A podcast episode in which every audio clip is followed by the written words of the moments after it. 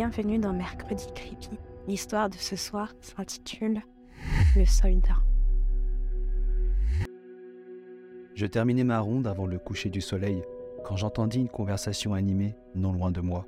Des soldats étaient assis autour d'un feu de camp. La tentation de réchauffer mes doigts engourdis me poussa à m'asseoir sur un siège vide. Nous étions tous enveloppés dans nos manteaux, à l'abri du vent glacial, et certains racontaient des histoires pour tromper l'ennui. L'un d'entre eux avait commencé à chuchoter en se penchant en avant, comme s'il ne voulait pas ébruiter un secret gênant. Il évoqua une histoire effrayante d'hommes qui restaient éveillés la nuit, Vous avez entendu parler de la malédiction, n'est-ce pas? a demandé le soldat d'un ton grave. Chacun hochait la tête, mais je n'en avais jamais entendu parler. J'ai donc demandé. Pas le moins du monde. Son regard se tourna vers moi et il prit une profonde inspiration. Cela remonte à longtemps. Et cela arrive à chaque homme qui reste éveillé la nuit lors de batailles. On dit que ceux qui restent éveillés se font attaquer par une entité vengeresse. J'ai légèrement souri en entendant cette fable. Les autres hommes autour du feu de camp ne semblaient pas prendre la chose à la légère. Vous pensez donc que le danger viendrait de votre couchette plutôt que de la ligne de tir? Ai-je demandé incrédule. Un autre de mes compagnons de guerre a répondu. Cette histoire existe depuis des siècles, mon garçon. Elle a été transmise de génération en génération. Et il y a des témoignages de personnes qui ont vu des choses étranges la nuit. C'est une tradition populaire chez les soldats de ne jamais rester éveillés la nuit. Je secouai la tête devant de telles idioties. Mais si l'on devait tous s'endormir durant la nuit, alors que nous sommes sur le champ de bataille, nous nous ferions attaquer à coup sûr. Ça n'a pas de sens. Le vétéran de notre groupe balaya mon argument d'un revers de main. Les têtes pensantes, dans leur grande sagesse, ont inventé les tours de garde. Pourquoi, à ton avis? Pour permettre à chacun de se reposer en sécurité. Deux heures, quatre heures, mais jamais plus de six heures. Un autre camarade se tortilla la moustache compulsivement en murmurant comme si les ombres pouvaient l'écouter. Et quand bien même, nous nous ferions attaquer en pleine nuit. Je préfère cent fois mourir de la main d'un lâche que par cette euh, malédiction. Tu parles d'un lâche Je les appelle des fous. Avant la tombée de la nuit, ils seront maudits et ne pourront même pas profiter de leur victoire honteuse. Le moustachu alla dans son sens. Ils ne savent même pas que cette malédiction existe et c'est même possible qu'ils soient déjà eux aussi sous son emprise. Tu devrais faire attention à ce que tu dis, petit. Surtout ce soir. Il agita son doigt levé en direction du ciel. Je levai la tête pour voir la lune complète. Ce n'est rien qu'une histoire de bonne femme pour faire rentrer son mari à l'heure pour le souper. Je me levai tout en marmonnant et laissai mes facétieux camarades à leurs histoires. Je me questionnais tout de même sur leur dire. Venant de la campagne, des histoires comme celle-ci, j'en avais déjà entendu. Des sornettes pour gagner l'attention des demoiselles, mais rien de plus. Quand bien même, j'aurais préféré ne jamais en avoir entendu parler. On annonçait des bombardements pour demain. C'était peut-être pour eux un moyen de se changer les idées. Je fais un dernier tour de camp. Je devais me coucher maintenant si je voulais être capable de me lever demain, mais cette histoire m'avait excité. Je sentais battre mon cœur anormalement fort et la nuit me semblait plus claire. Aux abords de ma tente, le silence était pesant. La pièce était plongée dans le noir, mes compagnons de chambrée devaient déjà dormir. Je m'allongeai à côté de mon ami, Jean, quand celui-ci m'attrapa le bras. C'est toi, Pierre? Je lui murmurai que oui. J'ai cru pendant un instant que c'était mon tour.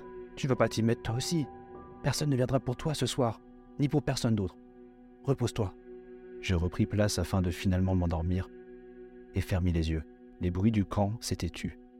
Les tours de garde avaient eu lieu et les retardataires s'étaient couchés. La toile fine de ma tente filtrait la lumière du ciel étoilé.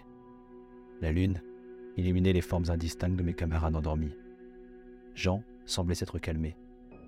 J'avais réussi à faire redescendre mon état de panique également et expirer longuement. La perspective de la bataille qui nous attendait demain me crispa le ventre et mon corps se raidit instinctivement. Il faut que je dorme. J'entendis alors des bruits de pas qui venaient de l'extérieur de la tente.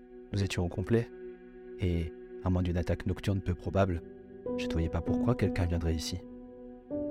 Je me retournai sur le côté et vis une silhouette sombre qui s'approchait.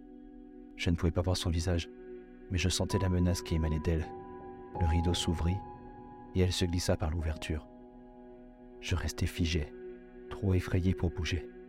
La silhouette se mouvait telle une feuille, et plus aucun son ne semblait venir de ses pas. Elle se dirigeait vers le lit de Jean. Il n'avait pas réussi à trouver le sommeil. Et maintenant, elle venait pour lui? Si je ne réagissais pas, dans les secondes qui suivaient, elle l'attraperait. Lentement, je tendis mon bras pour le secouer, légèrement. Jean Jean Tu dois courir Sors de là Je le pressais aussi silencieusement que possible de s'enfuir d'ici, mais il ne répondait pas. Son visage se tourna finalement vers moi, et je compris. Il dormait. D'un sommeil profond et rassurant. Il dormait.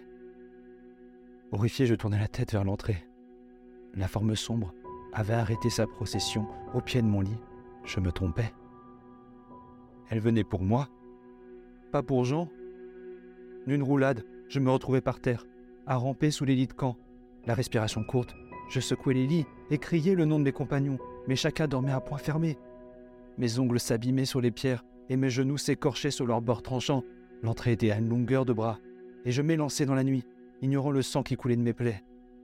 Le camp était anormalement sombre et silencieux, même pour cette heure de la nuit. Je m'enfuyais, courant aussi vite que je pouvais. Je courus à travers tout le campement pour arriver finalement au bord des tranchées. La plaine était balayée par un vent d'ouest, et la vue, baignée d'un bleu lunaire, était imprenable sur le reste du champ de bataille. Je pris le temps de respirer et de m'assurer que la chose ne m'avait pas suivi. Je ne savais pas où j'allais, mais je savais que je ne pouvais pas rester immobile. La peur me poussait à continuer à courir, loin. J'allais reprendre ma course quand quelque chose de froid mais léger enserra mon poignet. Tournant la tête, je vis que l'ombre était derrière moi, son bras tendu, et la chose qui lui servait de main m'agrippait. Mon cœur cessa de battre pendant un instant quand je vis son visage. Son sourire était dantesque, son nez écrasé, mais je reconnus ses traits. Il avait mes traits, mais remplis de souffrance. Il était hystérique de m'avoir attrapé. J'essayais de me libérer de sa prise, mais c'était impossible. Un choc sourd dans le dos me fit trébucher en avant, me faisant traverser son enveloppe fantomatique. L'espace d'un instant, je vis une lumière aveuglante qui brûla ma rétine. Puis, ma chute se termina brutalement sur le sol et un bruit de fusil résonna dans la plaine. Un froid glacial s'empara de mes extrémités alors qu'un liquide chaud se frayait un chemin à travers mes cheveux. Mon cœur cessa de battre en quelques secondes et la dernière image que je vis fut celle de mon ombre disparaissant dans une lumière éclatante.